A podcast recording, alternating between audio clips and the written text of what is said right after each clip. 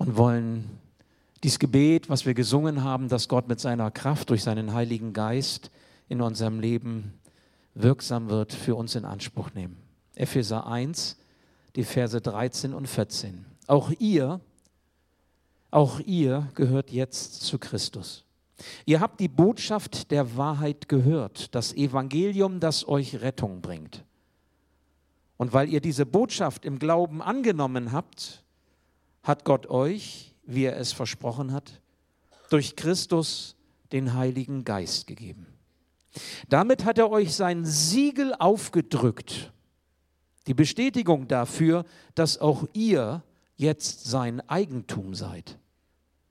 Der Heilige Geist ist gewissermaßen eine Anzahlung, die Gott uns macht.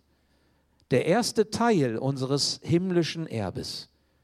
Gott verbirgt sich damit für die vollständige Erlösung derer, die sein Eigentum sind. Und auch das soll zum Ruhm seiner Macht und Herrlichkeit beitragen. Herr, und so segne du dein Wort an uns. Amen. Das, das Thema lautet, dein Leben trägt Gottes Siegel.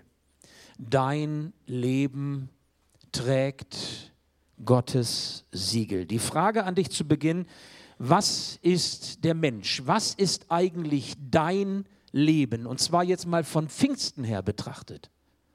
Von dem, was wir heute feiern. Was bist du als Mensch? Was ist dein Leben?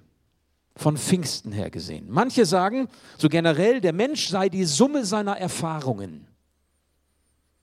Der Mensch ist das, was er erlebt hat und inklusive seiner Reaktionen und Reflexionen darauf. Also das würde bedeuten, du bist ein Produkt deiner Geschichte.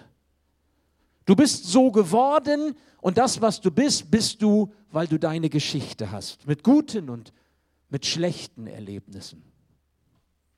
Andere behaupten, wer die Gene kennt, der kennt die Menschen. Die Gene. Also alles ist irgendwie festgelegt, du funktionierst primär biologisch, du bist den Gesetzen der Evolution, der Entwicklung unterworfen, alles eben gesteuert von den Genen. Ich sage dir von Pfingsten her eine andere Definition. Und zwar die Definition, die Gott uns in seinem Wort gibt.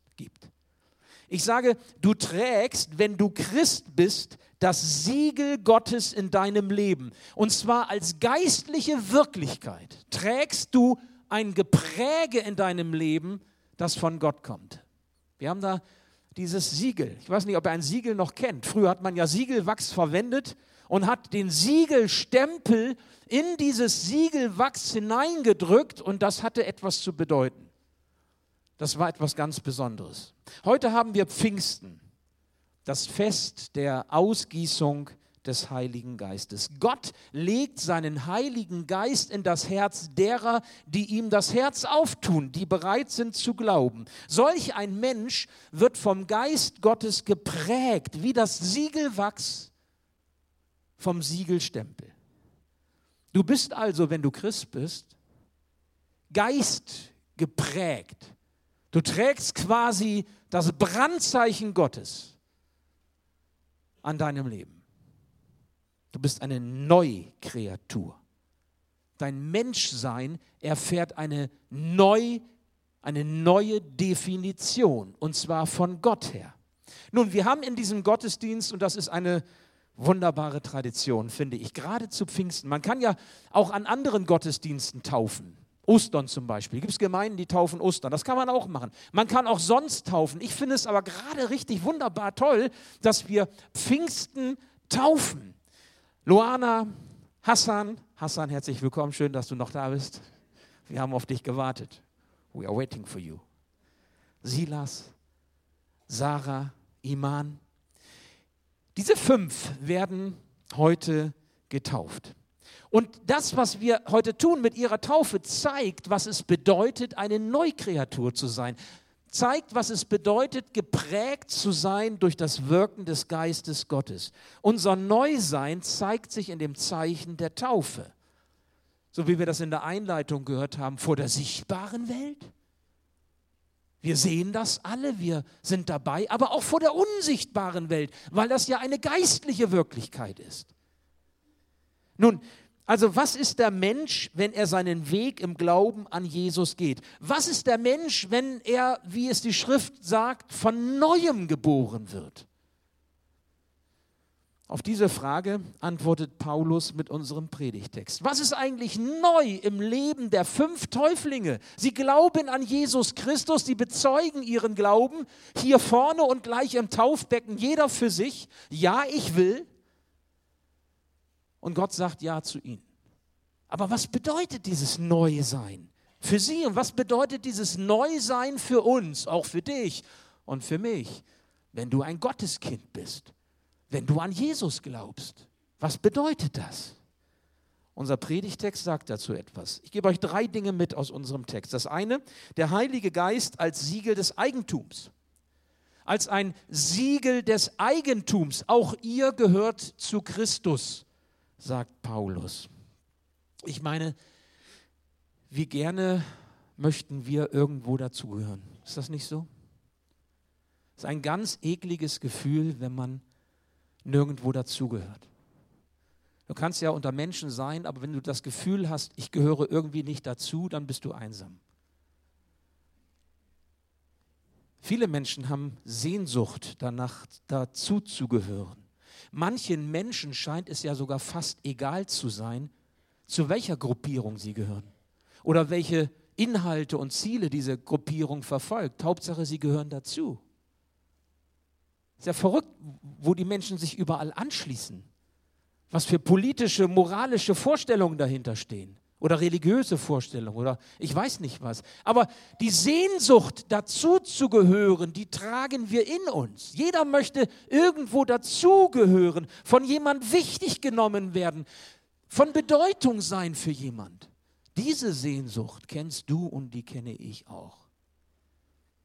Und Paulus sagt, Jesus sagt dir, du gehörst zu mir. Du gehörst zu mir. Da ist jemand, der dich liebt, da ist jemand, der dich so nimmt, wie du bist, der, dem du wichtig bist. Und er gibt dir ein Siegel der Zugehörigkeit, ein Siegel der Bedeutsamkeit für dein Leben. Er prägt sein Siegel in dein Siegelwachs deines Lebens hinein und sagt, du bist ein Teil von mir. Du gehörst zu mir. Der Heilige Geist ist dein Siegel von Gott als Zeichen des Eigentums gegeben. Du gehörst zu ihm und du bist ihm wichtig. Gott drückt dieses Siegel in dein Leben hinein, als Bestätigung dafür, dass du sein Eigentum bist. Nun, es gibt ja viele Zeichen der Zugehörigkeit. Ich habe so überlegt, was kann man denn vergleichen? Das ist immer schwierig weiß nicht, diejenigen unter euch, die einen Ring tragen, darf ich mal eben um, hebt doch mal eure Hände, wer einen Ring trägt. Okay, wenn ihr einen Ring tragt, weil ihr verheiratet seid, dann ist dieser Ring ein Zeichen, dass ihr zusammengehört. Es ist ein Zeichen der Zusammengehörigkeit. Bei manchen steht vielleicht, bei mir zum Beispiel der Name meiner Frau drinne, Verlobungsdatum und Hochzeitsdatum. Das Problem bei mir ist, der musste mal erweitert werden, weil der schon so fest war. Und dann musste der durchgesägt werden. Und da man nicht sehen kann, wo die Säge durchgeht, habe ich immer gehofft, dass der Name oder das Datum wenigstens, der, der Name hat's, den hat es erwischt. Liebe Gudrun, dein Name, der ist nicht mehr ganz drauf. Aber unser, unsere Daten, die sind noch da. Unsere Daten sind noch da. Also ein Ring als Zeichen der Zugehörigkeit. Oder vielleicht irgendwie ein Abzeichen. Ich dachte auch an unsere Pfadfinder. Die haben ja auch Abzeichen. Und die Abzeichen, die man trägt, ja, oder was man um Hals hat, ein Zeichen der Zugehörigkeit. Ich gehöre zu dieser Gruppe dazu. Ich bin Teil davon. Ich bin wichtig. Mit der Taufe, ihr Lieben, ist das aber noch ein bisschen stärker weil wir ja nicht nur einfach zu Jesus gehören, sondern Jesus sagt, wenn du getauft bist, dann gibst du mir dein Leben. Du gehörst jetzt nicht nur zu mir, sondern du bist jetzt auch mein Eigentum. Es hat also Folgen, getauft zu werden. Ihr Lieben, wir haben darüber gesprochen. Es hat Folgen, getauft zu werden. Du verfügst jetzt nicht mehr über dein Leben. Ich meine, wenn deine Taufe schon lange zurückliegt oder du vielleicht als Kleinkind getauft wurdest, dann mach dir nochmal klar, was das bedeutet. Du verfügst jetzt nicht mehr über dein Leben. Mit dem Beginn deiner Taufe, mit, der, mit dem Tag deiner Taufe bist du bereit, warst du bereit zu sagen, oder deine Eltern haben dich da bereit, haben ihre Bereitschaft für dich erklärt, ich bin jetzt nicht mehr Herr über mein Leben. Das muss man erstmal akzeptieren. Das muss man erstmal klarkriegen. Habe ich denn jetzt gar nichts mehr zu melden als Christ? Bin ich jetzt wie so eine Marionette in der Hand Gottes? Macht er mit mir, was er will? Ich will dir eine Gegenfrage stellen. Hat sich Gott mit dir ein willenloses Leben, ein willenloses Lebewesen geschaffen? Hat er dich als Roboter, als Maschine geschaffen? Nein, ganz sicher nicht. Du hast einen freien Willen. Die fünf haben sich freiwillig entschieden, sich taufen zu lassen. Und sie haben ihre Gründe, die sie nachher auch versuchen in Worte zu fassen, ihren Weg, den Gott sie geführt hat, dass sie sagen heute, wir wollen uns taufen lassen. Du hast einen freien Willen von Gott bekommen. Und deswegen kannst du wählen, du kannst dich entscheiden, ja, und du kannst auch lieben, weil du einen freien Willen bekommen hast. Eine Maschine kann nicht lieben. Eine Maschine, ein Roboter kann nicht lieben, sondern er kann nur funktionieren. Wir können lieben. Und zur Liebe müssen wir uns immer wieder entscheiden. Zur Liebe zu Gott und auch zur Liebe zu den Mitmenschen, mit denen Gott uns zusammengestellt hat und auch sogar zur, zur Selbstliebe. So hat es dein Schöpfer gewollt, als er dich geplant und geschaffen hat. Doch wenn du dich zu ihm bekehrst und wenn du Christ wirst, dann gibst du deine Gottlosigkeit und deine Selbstbestimmung auf. Du erlaubst deinem Herrn Jesus Christus, deinem Heiland Jesus Christus, das Steuerrad deines Lebens zu übernehmen. Und du bist bereit, den Thron deines Lebens aufzugeben für ihn, weil er der Herr ist und nicht mehr du. Alles, was du entscheidest, alles, was du planst, alles, was du, was du dir vornimmst, das sprichst du ganz eng mit dem ab, dessen Siegel du trägst. Es ist die Königskrone, die wir hier oben sehen, im Siegelwachs. Die Krone des Königs über deinem Leben und das ist Jesus Christus. Er ist der Herr, der Kyrios. Er ist dein Retter. Er ist der, dem du alles verdankst. Und allemal das, was mit der Ewigkeit Gottes zu tun hat. Das heißt, es gibt keine Entscheidungen mehr im Alleingang für dich. Es gibt keine Wege mehr, die du gehst, wo er nicht mitgehen kann. Aber immer darfst du wissen, er meint es gut mit dir. Du kannst ihm vertrauen, jeden Tag in deinem Leben. Und durch seinen Geist bist du verbunden mit Jesus. Nichts und niemand wird dich von der Liebe trennen können, die Gott dir in Jesus gibt. Nichts und niemand jemals. Und deswegen sagt Paulus, ist auch das andere wichtig, der Heilige Geist als Anzahlung auf das Erbe. Ich weiß nicht, ob du schon mal etwas geerbt hast. Zu erben ist eigentlich etwas Schönes. Es sei denn, man erbt Schulden. Das wünscht man sich natürlich nicht. Aber ich sage mal, man kann ja auch heutzutage jedenfalls rechtlich eine, ein, ein Erbe ausschlagen. Man kann sagen, ich nehme das nicht an. Das, was Gott uns zu erben gibt, ist immer etwas wunderbar, etwas ganz Großes. Zu erben ist eine Bereicherung.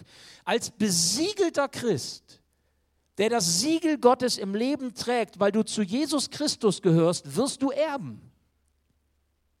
Du stehst oben an auf der Liste der Erben. Paulus sagt, der Heilige Geist ist gewissermaßen eine Anzahlung, die Gott uns macht. Der erste Teil unseres himmlischen Erbes. Nun, wozu braucht man eine Anzahlung? Eine Anzahlung meint, wie ein Pfand. Ein Pfand, das du bekommst, eine Anzahlung, die du vorab bekommst, eine Vorauszahlung, die du erhältst, die für etwas noch Größeres steht, was noch aussteht, was noch kommt. Das heißt, die Anzahlung ist noch nicht das große Erbe, sondern das, was versprochen ist, was noch mal kommen wird in deinem Leben, das ist das große Erbe. Der Heilige Geist, den Jesus in dein Herz legt, ist Gottes Anzahlung für dich, dass du weißt, es kommt noch etwas viel Größeres. Es kommt noch etwas viel Besseres. Es kommt noch etwas viel Wichtigeres, für das du geschaffen bist. Und der Heilige Geist ist quasi Gottes Anzahlung dafür, ist sein Pfand in deinem Leben. Wow. Ich habe mir so gedacht, wie groß muss das Erbe sein, wenn doch schon die Anzahlung so gewaltig ist, oder? Wenn der Heilige Geist, wie wir das eben im Lobpreis auch gesungen und gehört haben, auch von Johannes, wenn der Heilige Geist schon so wunderbar wirkt und Menschenherzen verändert und Menschen zu Gott zieht, wie groß muss doch dann das Erbe sein, für das dieser, diese Anzahlung, dieses Pfand steht. Okay? Und nun mache dir bitte einmal Folgendes klar. Was tut der Heilige Geist in deinem Leben? Was tut der Heilige Geist im Leben der fünf, die sich heute taufen lassen? Hassan, Iman, Silas, Loana, Sarah. In deinem Leben, wenn du ein Christ bist, was tut der Heilige Geist in deinem Leben? Nun, ich will es dir sagen, er ist deine Verbindung hin zu Jesus. Er ist deine Verbindung hin zu Jesus. Ohne Heiligen Geist hättest du keine Verbindung. Du bist online durch den Heiligen Geist. Du bist mit ihm verbunden. Und das ist ganz praktisch, weil da gibt es auch keinen Stromausfall oder keine Lücke irgendwie so im, Netz oder was, sondern diese Verbindung, die steht. Du kannst tun und lassen, was du willst. Du kannst tun und lassen, was du willst. Wenn du durch den Heiligen Geist mit Jesus verbunden bist, ist das, was du tust oder was du nicht tust, nach seinem Willen und nach seinem Plan. Und damit ist es gesegnet. Und darauf kommt es an dass es gesegnet ist. Du kannst ja machen und tun und lassen, was du willst. Wenn du es nicht in Verbindung mit Jesus tust, wird es vielleicht nicht gesegnet sein. Da kann das in deinen Augen toll sein und Gott sagt, nee, finde ich aber nicht gut. Ich habe was anderes für dich vor. Wenn du aber das, was du tust und was du sein lässt, tust, weil du verbunden bist mit Jesus und er dich segnen kann, dann ist es das, was zählt, worauf es ankommt. Im Freud und auch in Leid. In schönen Tagen wie heute, wo die Sonne scheint, aber eben auch dann, wenn es mal stürmisch ist im Leben. Du siehst Gottes Wunder, weil ihm nichts unmöglich ist in deinem Leben. Du erfährst seine Vergebung, seine Erlösung, weil der Geist Gottes dich in die Freiheit führt. Es muss nicht alles so bleiben, wie es bisher ist.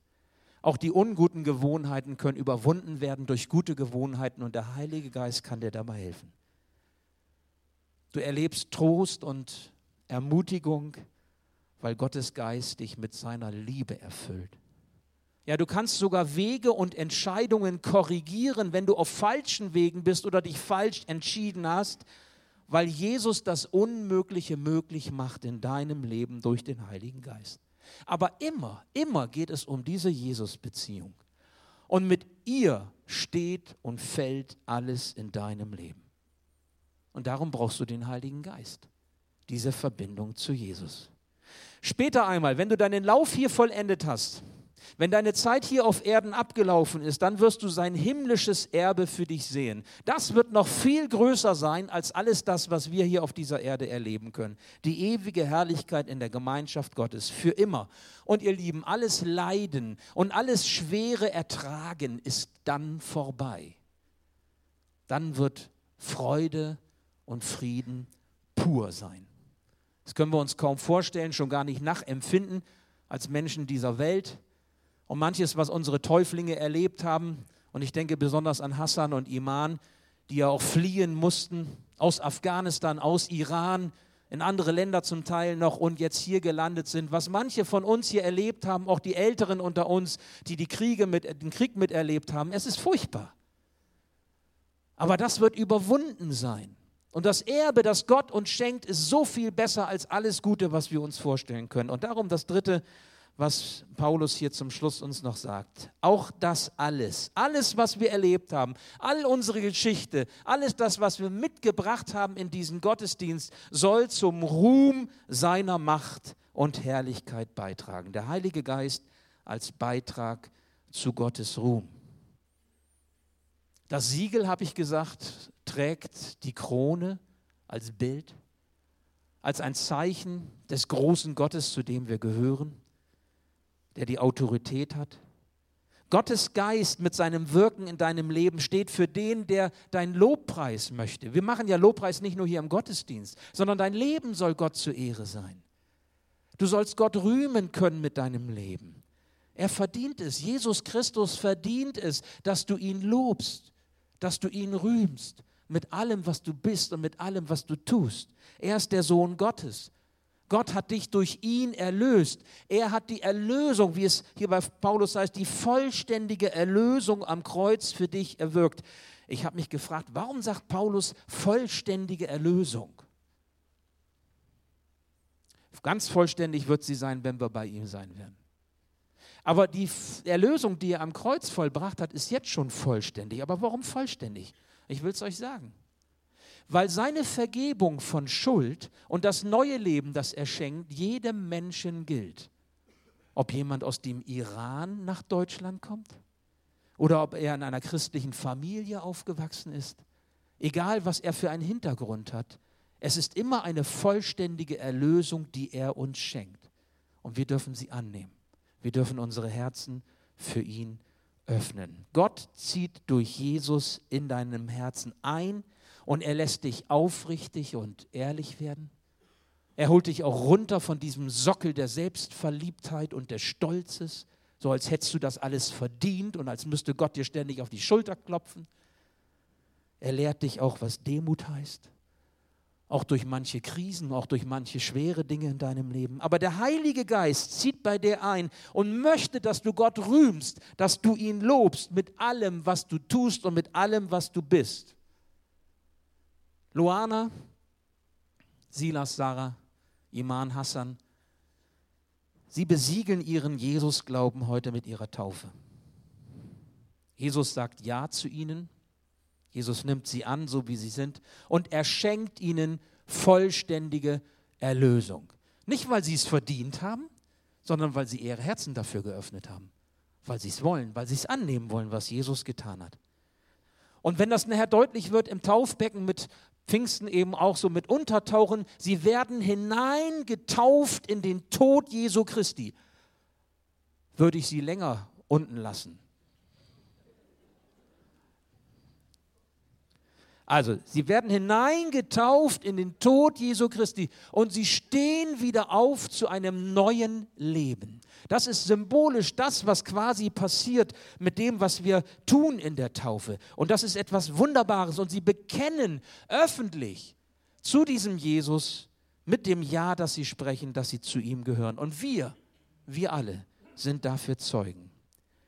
Ihre Taufe ist das sichtbare Zeichen dafür, dass sie mit dem Heiligen Geist besiegelt sind für Zeit und Ewigkeit. Und ihr lieben fünf, nichts und niemand kann euch von der Liebe Christi trennen. Nichts.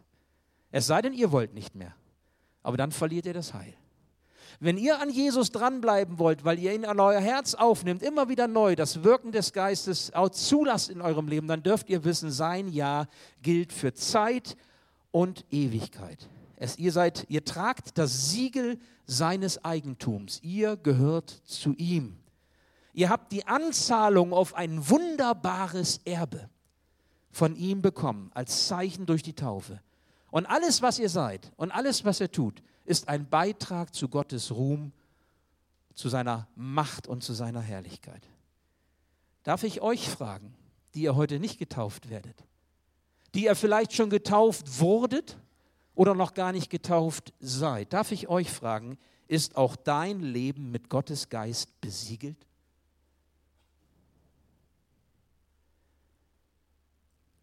Wir werden gleich, wenn wir die Zeugnisse gehört haben, dieses Lied singen, I have decided. Ich bin entschieden zu folgen Jesus. Wir haben das schon gehört in der Einleitung. Wisst ihr eigentlich, wo das herkommt? Lieber Jürgen Schulte? Oh, nee. Naja, gut, das ist Englisch, ja. Nein, es ist eine Geschichte, die dahinter steht.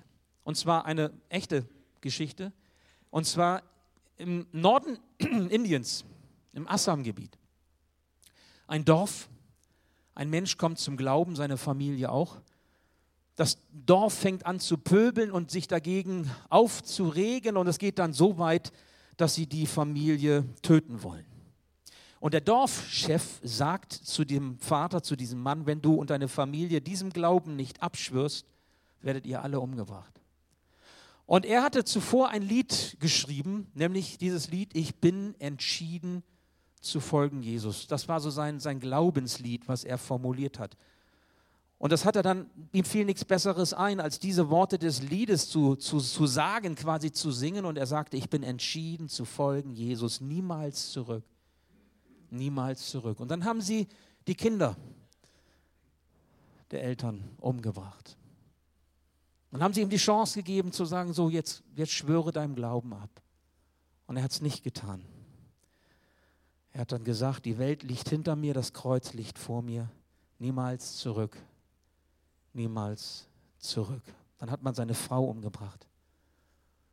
Und als er immer noch an seinem Glauben festhielt, hat man ihn umgebracht. Da fragt man natürlich schon, was bedeutet es, Christ zu sein?